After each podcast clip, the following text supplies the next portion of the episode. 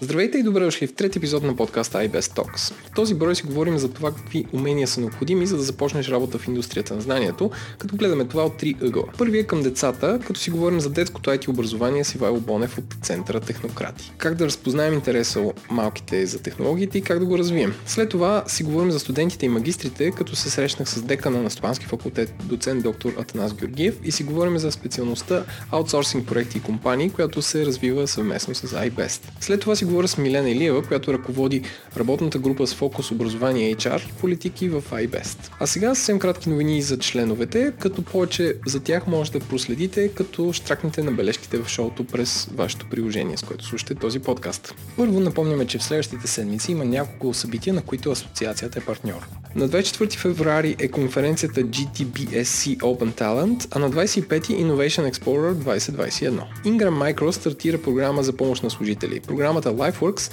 е веб и мобилно приложение, което включва теми като здраве, връзки, родителство, мотивация, управление на финансите и психологическа помощ. Съдрелен България получи наградата True Leaders от ICAP. Наградата за годината 2020 се връчва за отличаващи се фирми в категорията трансформация на бизнес процеси. Проксиат България анонсира нов офис, който ще бъде в югоизточната част на София в NV Tower на булевар Геме Димитров. Визуализации може да видите на линка, а служителите на фирмата също така ще минат изцяло на лаптопи за по-лесен преход между офиса и вкъщи. А сега започваме с броя.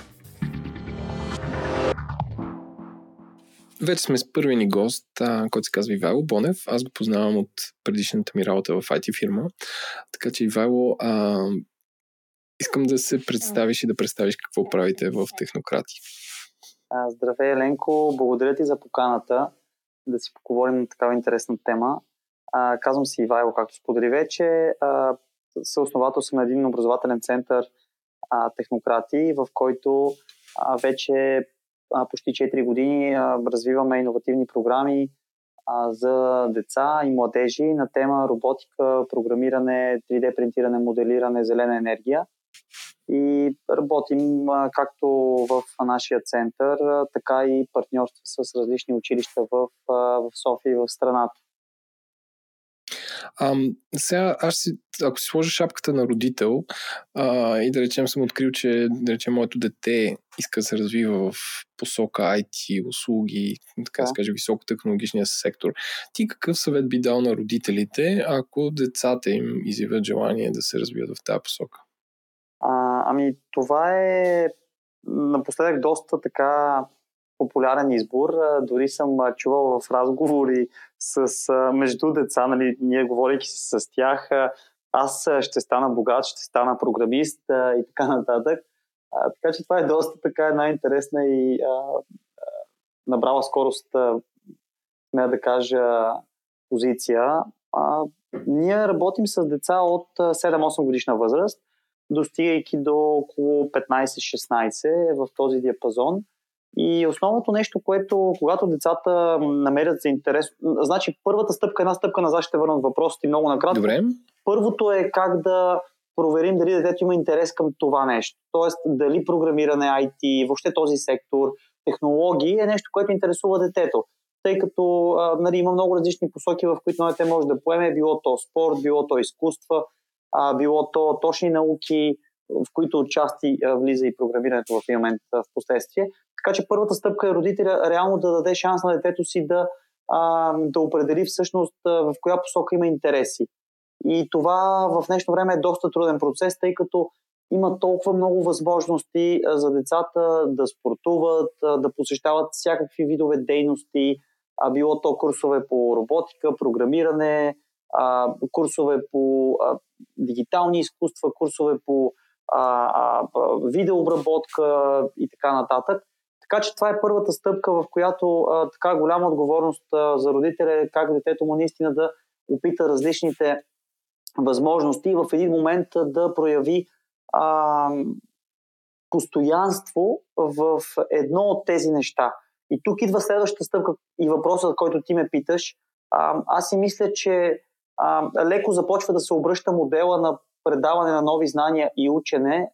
И този модел всъщност е модела, при който детето успява само да разпознае интересите, които има след даден етап от развитие и подбутване, така да кажа, от родителското тяло, и след това вече заявяване на този интерес. И мисля си, че половината, да не кажа голяма част от работата се върши между 8 и 12-13 години и вече смятам, че около 14-15-16 децата започват да стават все по-осъзнати, някаква част, разбира се, в това какво им е интересно и защо биха искали потенциално да бъдат в сферата на IT индустрията и технологиите като цяло. А как според тебе може да се тества интереса от един родител? Първият и най-лесен начин, разбира се, е посещение на различни семинари, курсове за децата, било то уикенд занятия, било то седмични, месечни, в които, разбира се, детето само може да прецени до каква степен това му е интересно. Другото нещо е, сега от МОН вкараха така програма още от 3-4 клас, компютърно моделиране, в която децата се запознават с основи на блоково програмиране, с това как се създава логически алгоритъм, разклонен, как се прави съответно една проста програма с блокове. И там може още да се види до каква степен детето проявява интерес за това да създава и да работи в дигитална среда, създавайки код. И това е единия начин.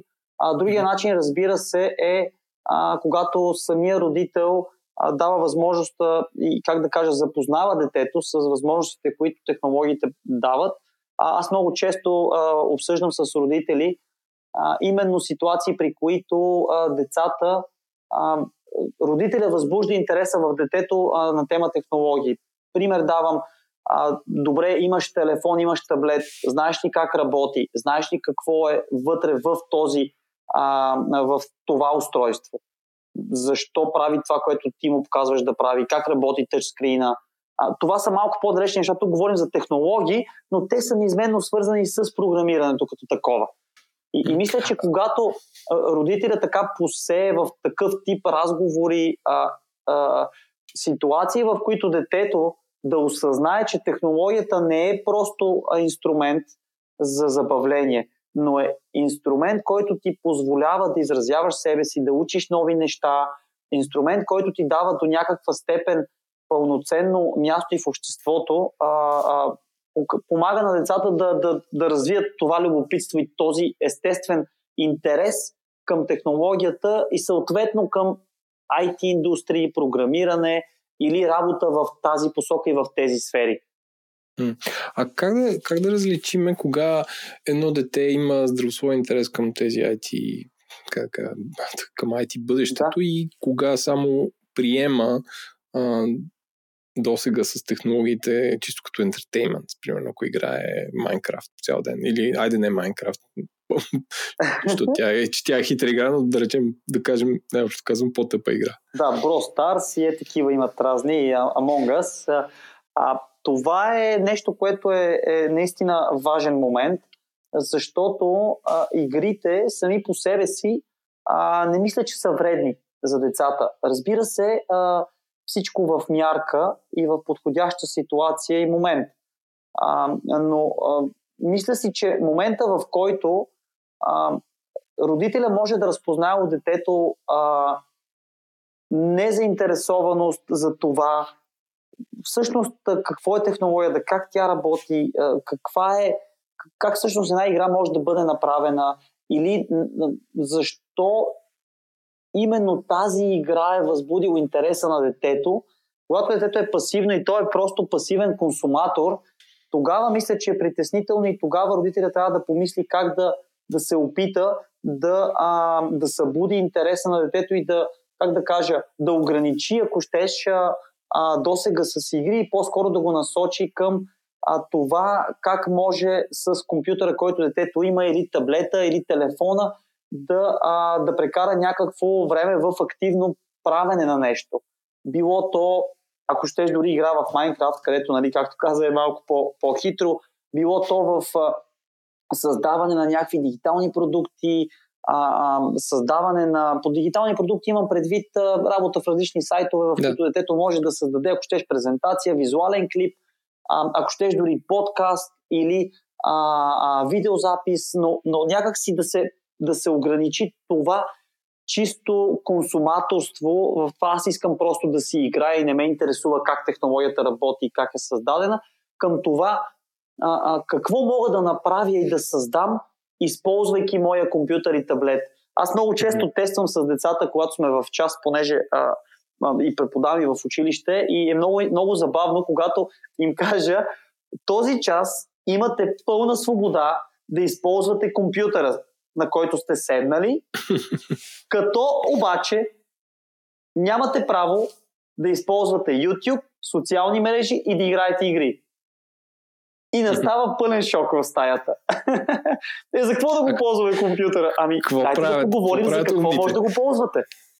А какъв съвет би дал, ако едно училище не е специализирано, да речем математическа гимназия или нещо в подкап посока, как един родител да разбере дали едно училище може да развие децата в тази посока?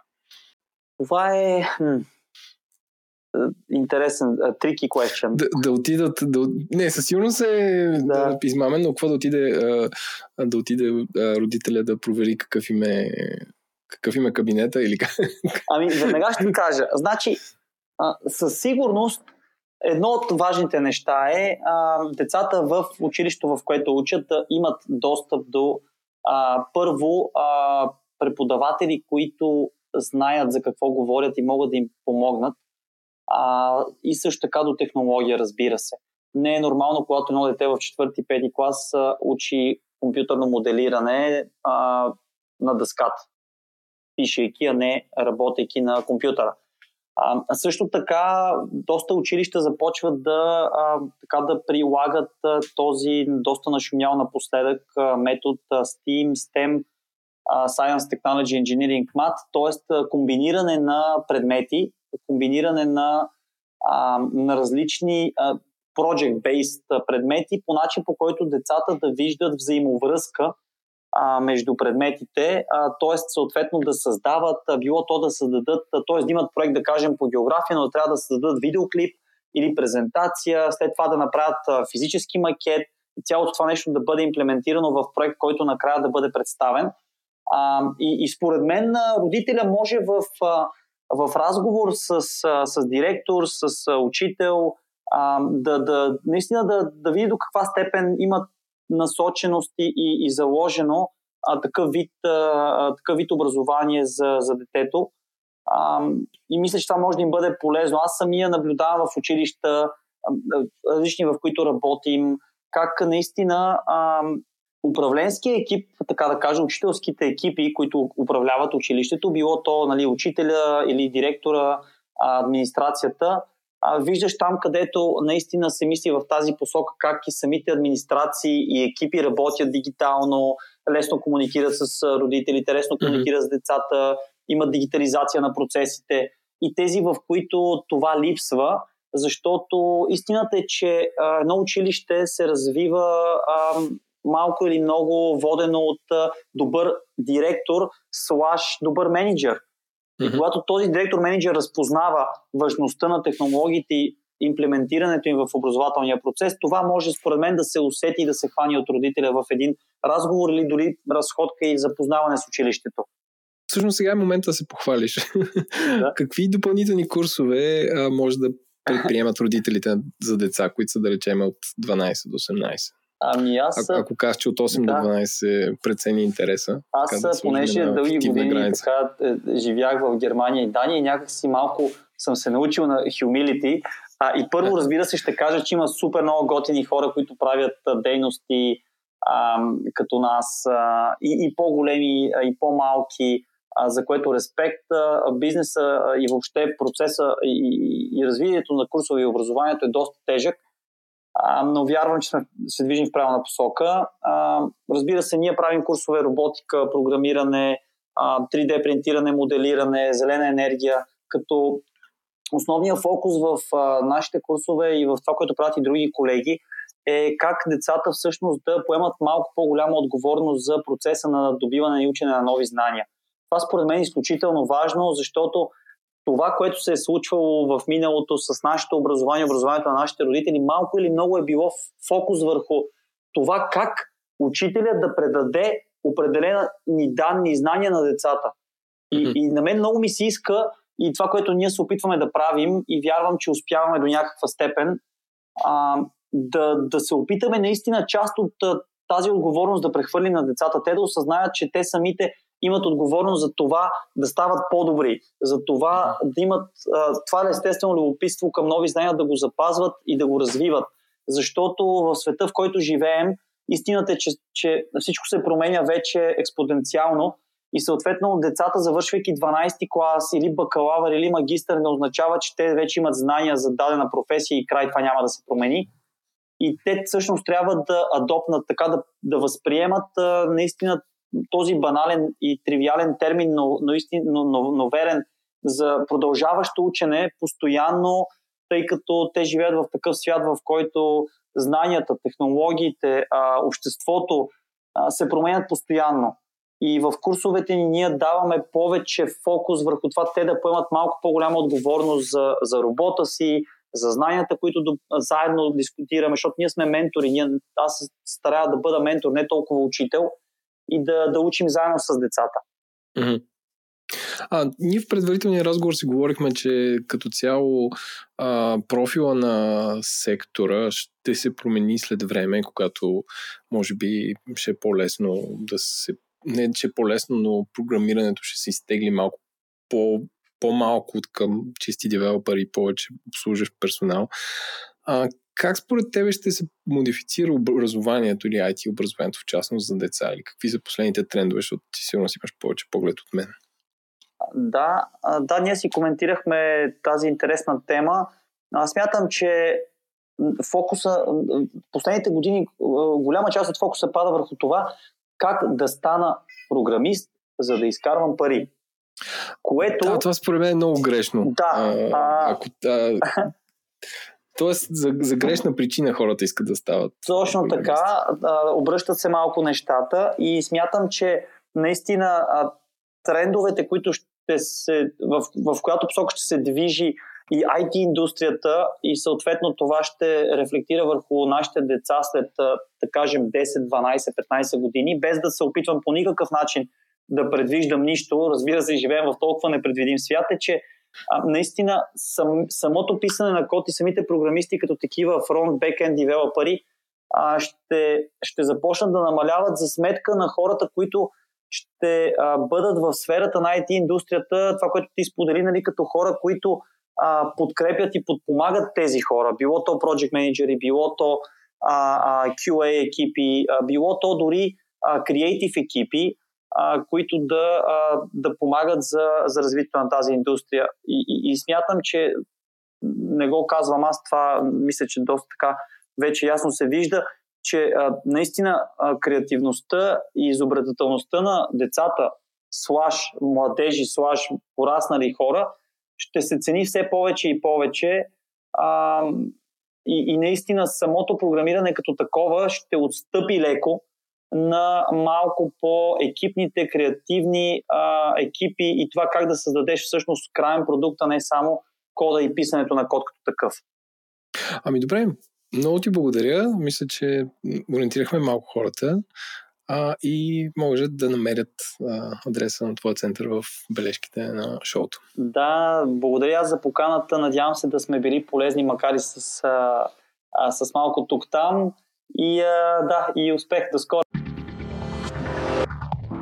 Вече сме на четвърти етаж в Стопански факултет с нашия нов гост, доцент доктор Атанас Георгиев. Аз, както всичките ни гости, ще те помоля да се представиш.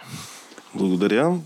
Казвам се Атанас Георгиев, доцент, ръководител на катедра Икономика и управление по отрасли и декан на Стопанския факултет в Софийски университет „Св. Климент Охрицки“. Кратко представяне: на 38 години, с 2 деца и ентусиаст за развитие на образованието по икономика и менеджмент в партньорство с бизнеса. Тук си говорим за специалността, която в предварителния разговор ти нарече АПК, което е готиността кръщение. Кога стартира тя?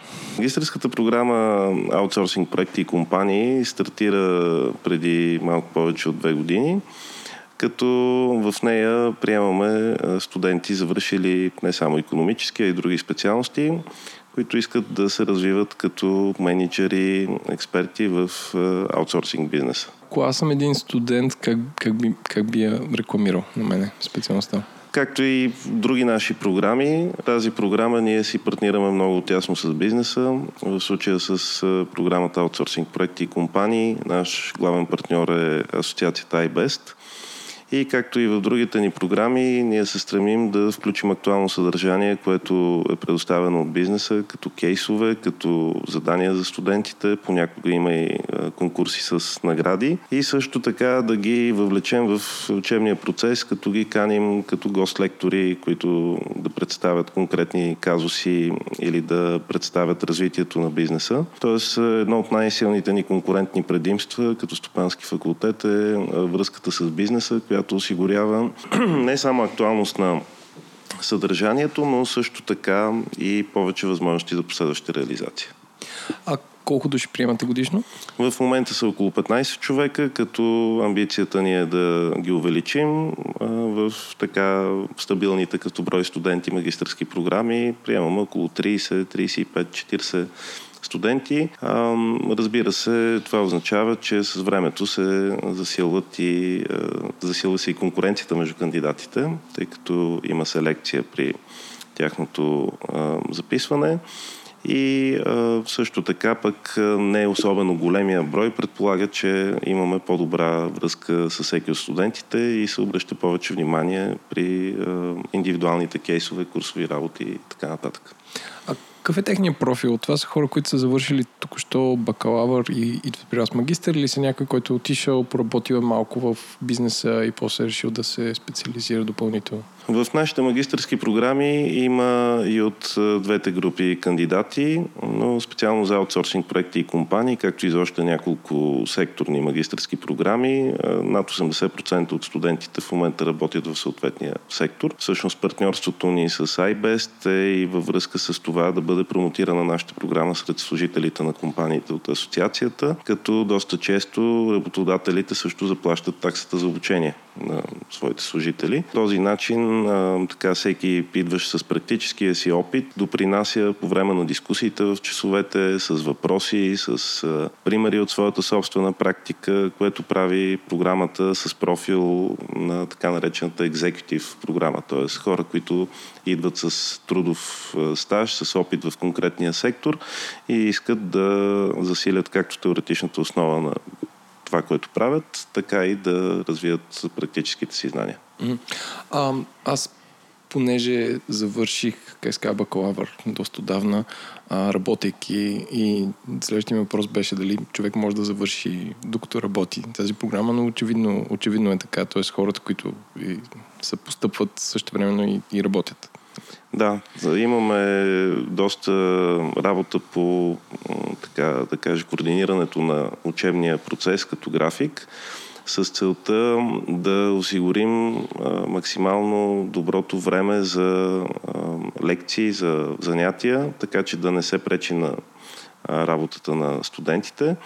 В магистърската степен имаме, най-общо казано, два типа програми: или вечерни, т.е. такива, които концентрирано лекциите са им след 6 часа вечерта и в уикендите, или модулни, тип задочни, където в работни дни има лекции, но те са концентрирани в няколко седмици от семестъра, като по този начин студентите си планират по-добре и заетостта, а и така повече от тях имат възможност да дойдат, което осигурява по-добър нетворкинг.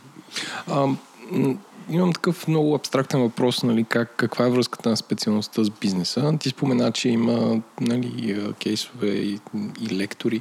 Нали, как се, като студент, какво ще видя от реалния бизнес? Има ли практики, да речеме, в някакви компании или гостуват хора? Как се свързват двете сфери? Да, гост-лектори присъстват редовно. Те участват така на максимума, който е позволен от закона. 30% позволява в момента закона като съдържание, предоставено от нещатни преподаватели. Ние използваме тези 30%, за да можем да включим възможно най-много представители на бизнеса, мениджъри с съответното съдържание. Също така имаме кариерен център на Стопанския факултет, ресорен замдекан, доцент Богданов, която отговаря за него, и този кариерен център редовно осигурява обяви за стажове и работа. Наблюденията ми са, че особено последните 5-6 години това се засили. Студентите, включително бакалавърската степен, работят доста още докато учат и нямат проблем да си намерят работа и сами. А в магистърската степен те вече идват с някакъв професионален опит и единствено тези, които искат да сменят сектора или компанията, се възползват от услугите, така да кажем, на кариерния център и на преподавателите.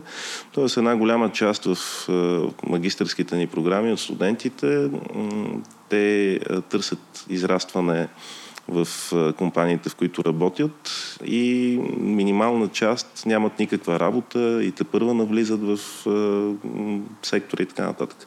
Тоест те са основно, както казах, тип екзекютив студенти, които вече работят и имат опит и нямат проблем да си намерят работа.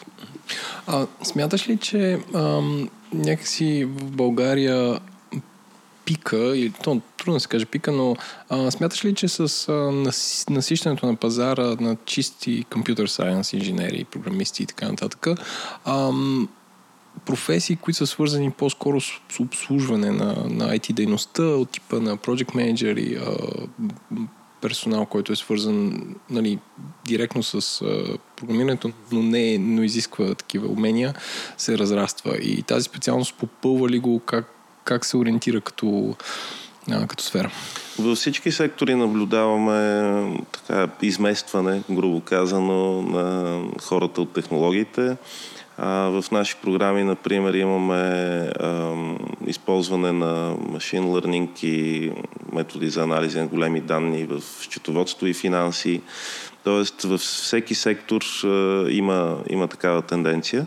Конкретно за тази магистърска програма, тя по-скоро е насочена към управленски позиции, т.е. ние с нея не осигуряваме така кажем, търсенето за кадри най-общо в сектора, а подготвяме менеджери на проекти, на компании, които да управляват процесите в сектора. Така че в този ред на мисли по-скоро нашата програма няма отношение към цялостното търсене на кадри в този сектор, а за специфичен сегмент от него управленски. Какъв е дългосрочният план на една такава програма? Тоест, как смятате, че ще се движи с изискванията на нуждите на пазара на работна ръка? И ние следим пулса на пазара всяка година. Най-малко веднъж годишно е редовният прием за магистри. За доста от програмите имаме и прием от летен семестър. Тоест тестваме пазара непрекъснато и когато има интерес към дадена програма, това е добре, мотивирани са преподавателите в нея. Когато спадне интерес от студентите, търсим причините за това. Има случаи, в които дадени сектори са в подем, пък след това има спад. Има случаи, в които нови специалности, които сме разкрили, са по-привлекателни. Тоест никога няма тази сигурност, че след 3 години ще има същия интерес към програма, но динамични сме, успяваме да реагираме на пазара и всъщност това е една от основните стратегически цели на университета, която и ректора комуникира при избирането му за втория мандат, да бъдем по-динамични в промяната на учебните планове, на програмите, така че да отговаряме по-добре на нуждите на работодателите. Мисля, че ние се справяме. За тази програма имаме растеж от първата към втората година, очакваме и следващия прием също да има повече студенти в нея. Правим, разбира се, активен маркетинг, да държим постоянна връзка с партньорите от бизнеса. Понякога самите партньори от бизнеса казват, че дадена специалност вече не е това, което те търсят като кадри, и тогава реагираме по съответния начин. Тази година казваш, че има ръст. Тази прочута 2020, дали? Т.е. COVID повлия ли по някакъв начин на приема и на желащите да учат? Ние специално в Стопанския факултет имахме над 40% растеж на приетите магистри през есента на 2020 година. Да.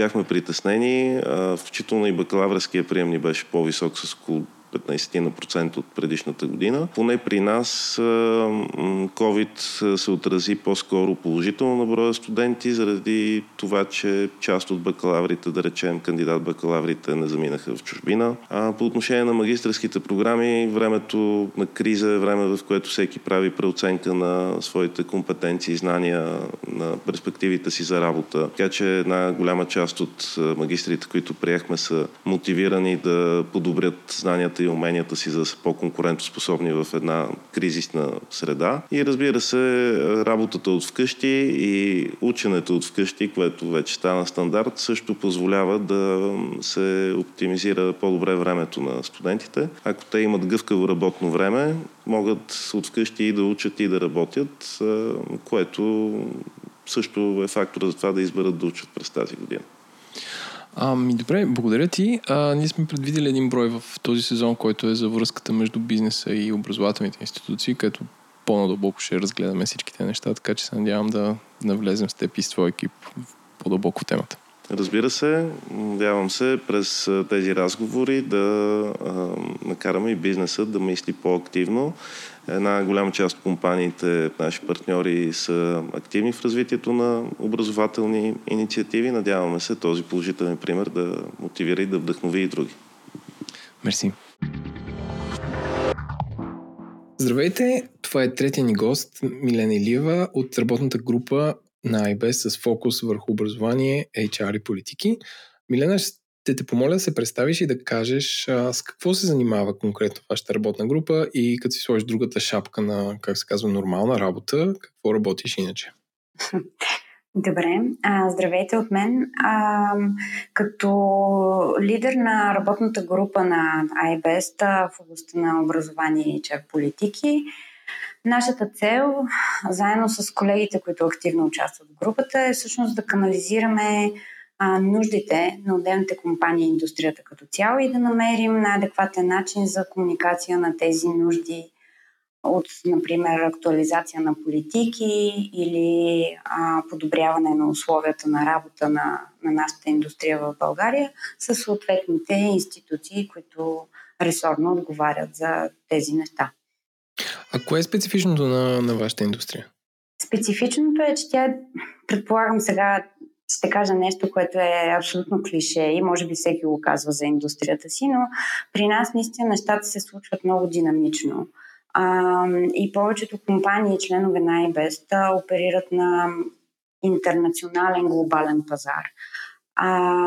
И в ситуации като, например, пандемията, която ни случи в 2020, реакцията на бизнеса и всъщност доста аргументираната реакция към управляващите по отношение на това какъв да е сетъпа, как да можем да продължим да оперираме в една такава извънредна ситуация, е изключително важен.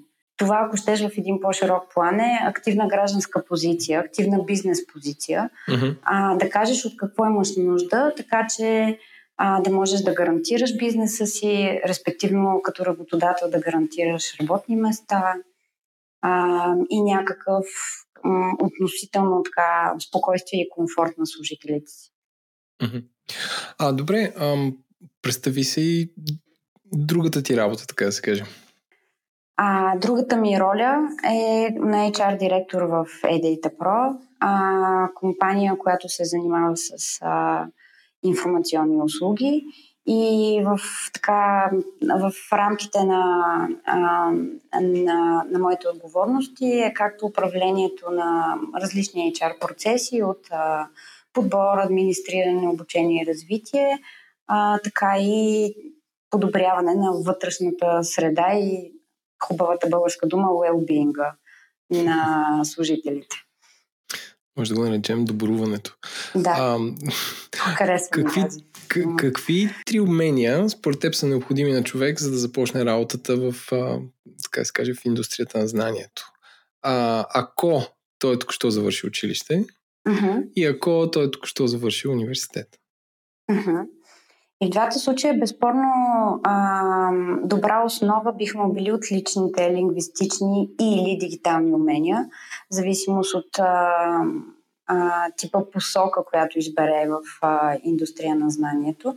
Но освен това, може би едно от ключовите качества или умения, които трябва да притежава един млад човек, за да се развива в тази индустрия, бидейки индустрия на знанието, това е умението да учи, да освоява ново знание, да се адаптира.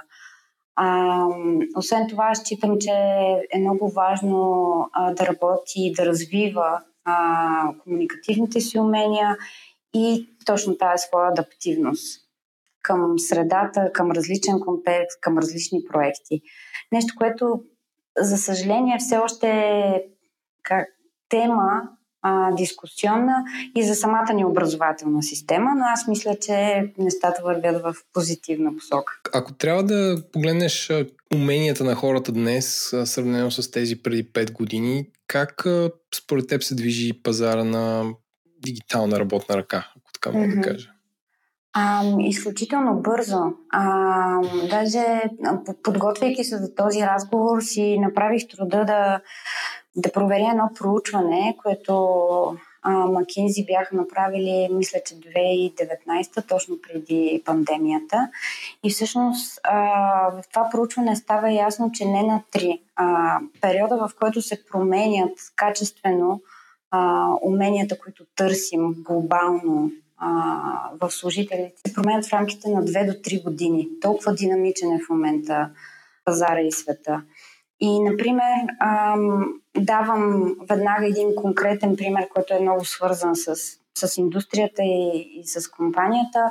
Ако допреди 3 или 5 години, като говорихме, че търсим дигитални и технически умения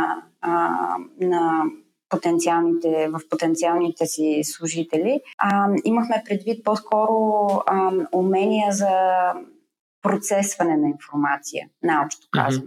Сега, когато дефинираме дигитални или технически умения, които търсим у всеки един нов служител, по-скоро имаме предвид той да разбира дори на базово ниво от различни дейта концепти, които вече има свободен достъп до информация по тази тема, визуализация на данни, анализ на данни, което е един качествен нов поглед върху дигиталните умения на хората. Така че почти във всичко динамиката е по отношение на изискванията на бизнеса и респективно нашите изисквания към потенциални служители се развива много динамично. Според мен 2020 и пандемията ще даде един допълнителен тласък ако щеш дори и нови качества и умения, които бихме търсили в служителите си.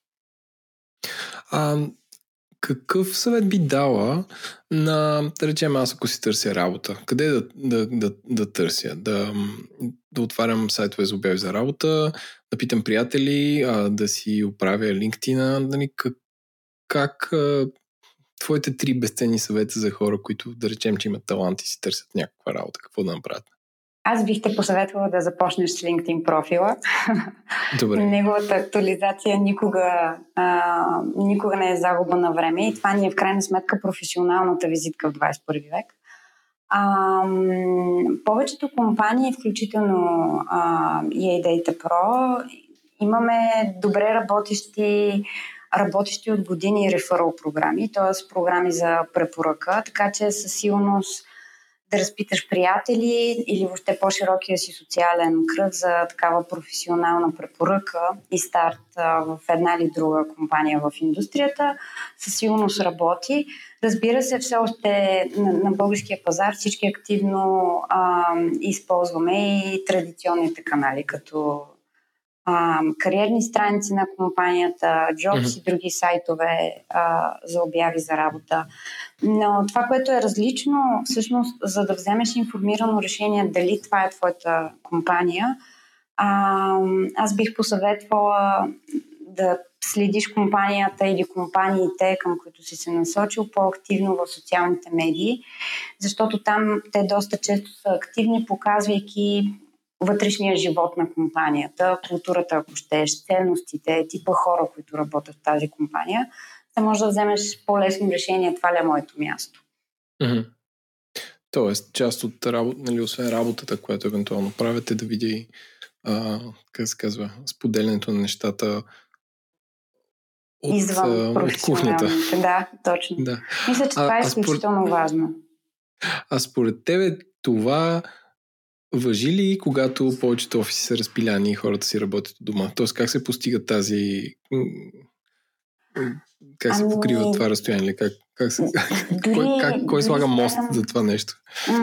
Дори смятам, че сега, когато сме дистанционни, това е още по-важно. Нали, кръвната група, тези хора, с които работиш, ако щеш дори да имате споделени интереси, сходни хобита, да ви вълнуват, разбира се, не с всички хора в организацията, но да имаш твоя кръг от контакти вътре в компанията, с които наистина споделяш общи идеи, общи хобита, общи интереси. Mm-hmm. Защото това е начин, всъщност, в момента, бидейки дистанционно, ние да поддържаме жива връзката помежду си. Нали? Не може 24/7 взаимодействието между хората да е само свързано с работен процес. Понякога имаме нужда да си говорим за последния филм, който сме гледали, или кой ще спечели златните глобуси в различните категории. Или неща, които ни вълнуват отвъд стриктно работния процес. А добре, ти каза, цитири изследване, според което нуждите от различни умения се актуализират на 2-3 години. Mm-hmm. Можеш ли да предречеш на къде отиват нещата, ако си представим, че сме след 3 години на работния пазар? Ами ще се опитам най-малкото, без претенция за Нострадамус в предсказанието си, но сериозно на темата. За мен има едно ново качество, ново, защото не е нещо, за което сме си говорили преди пандемията, но е нещо, за което не спираме да си го говорим последната една година и според мен ще остане актуална тенденция в търсенията на работодателите. Наобщо мога да го дефинирам като устойчивост. А в това качество всъщност влагам от една страна умението да се справяш с стрес и различни стресови ситуации. От друга страна, умението да се учиш от опита и на базата на опита да се опитваш дори в така доста по-комплексни и неясни обстоятелства да можеш да взимаш решения. В тая устойчивост има и някаква форма на себепознаване и устойчивост от гледна точка на това, че чисто като човек, като ценности, като разбирания за света, ти можеш да съхраниш себе си при различни външни обстоятелства и да запазиш един относителен емоционален и ментален баланс. Нали, звучи много сложно, но ако трябва да го обясня с, не знам, с едно изречение, това е да запазваш самообладание. Дори в ситуации, които са нетипични, екстремно стресове, форс-мажорни. Защото това е едно от нещата, които бяха изключително ключови за всяка една организация да се справи с предизвикателството на тази глобална пандемия. Да разчиташ именно на тези хора, които са такива като острови на стабилност, така че те да могат да прехвърлят тази своя устойчивост и върху екипите, сред екипите, с които работят. Ако се преместим на ниво нагоре, как iBest като асоциация развиват таланти в компаниите? Ти каза, че сте връзка и с държавата, но вътре като няколко фирми, как споделяте опит и как това помага за по-добрия професионализъм вътре в самите фирми? Единият така по-традиционният начин за развитие на таланти, разбира се, в инвестирането на придобиването на нови знания и умения. Между другото, пак ще се върна към това проучване, за което споделих на Макинзи. Там има един интересен форкаст, който ще видим дали ще се случи на практика точно така. Те твърдят, че 40% от хората в най-различни индустрии в следващите няколко години ще минат през един такъв процес на рескилинг, т.е. подобряване, по-скоро апскилинг, подобряване и качествена промяна на техните знания и умения. Докато има едни 14%, които заемат позиции и роли в най-различни индустрии пак, чието роли и функции по-скоро ще бъдат автоматизирани, тези професии, ако щеш, дори ще изчезнат. И тези хора всъщност по-скоро в този период трябва тотално да променят, да се преквалифицират и да променят своята квалификация. Говорейки си с колегите от iBest и в другите компании, това, което виждам в нашата индустрия, че всъщност този процес на актуализация на знания и умения или преквалифициране на хора всъщност е стартирал малко или повече в повечето компании в асоциацията. И той върви успоредно на процесите, свързани с автоматизация, дигитализация на процеси, където смятам, че нашата индустрия е един от лидерите на пазара. Другото нещо, което ми прави впечатление, е именно инвестицията и в талантите, но и в служителите си като цяло на всяка една организация, именно по отношение на това, което ти разказах за устойчивостта. Тоест, създаването на среда и подпомагане през най-различни формати. Това може да са уъркшопи, това може да е индивидуална работа с експерти. Затова всъщност хората да изградят една емоционална и ментална стабилност. Защото всичко това, което ни се случи покрай пандемията, ни се отразява по различен начин, но на всеки един от нас. Нали? И ставаме по-тревожни, сме по-стресирани, трудно поставяме, работейки от вкъщи. Доста хора имаха сериозно предизвикателство да поставят ясни граници. От тук до тук съм на работа и от тук до тук почва свободното ми време. Когато не правиш, нямаш физическата разлика, в офиса съм, вкъщи съм, е доста по-изкушаващо.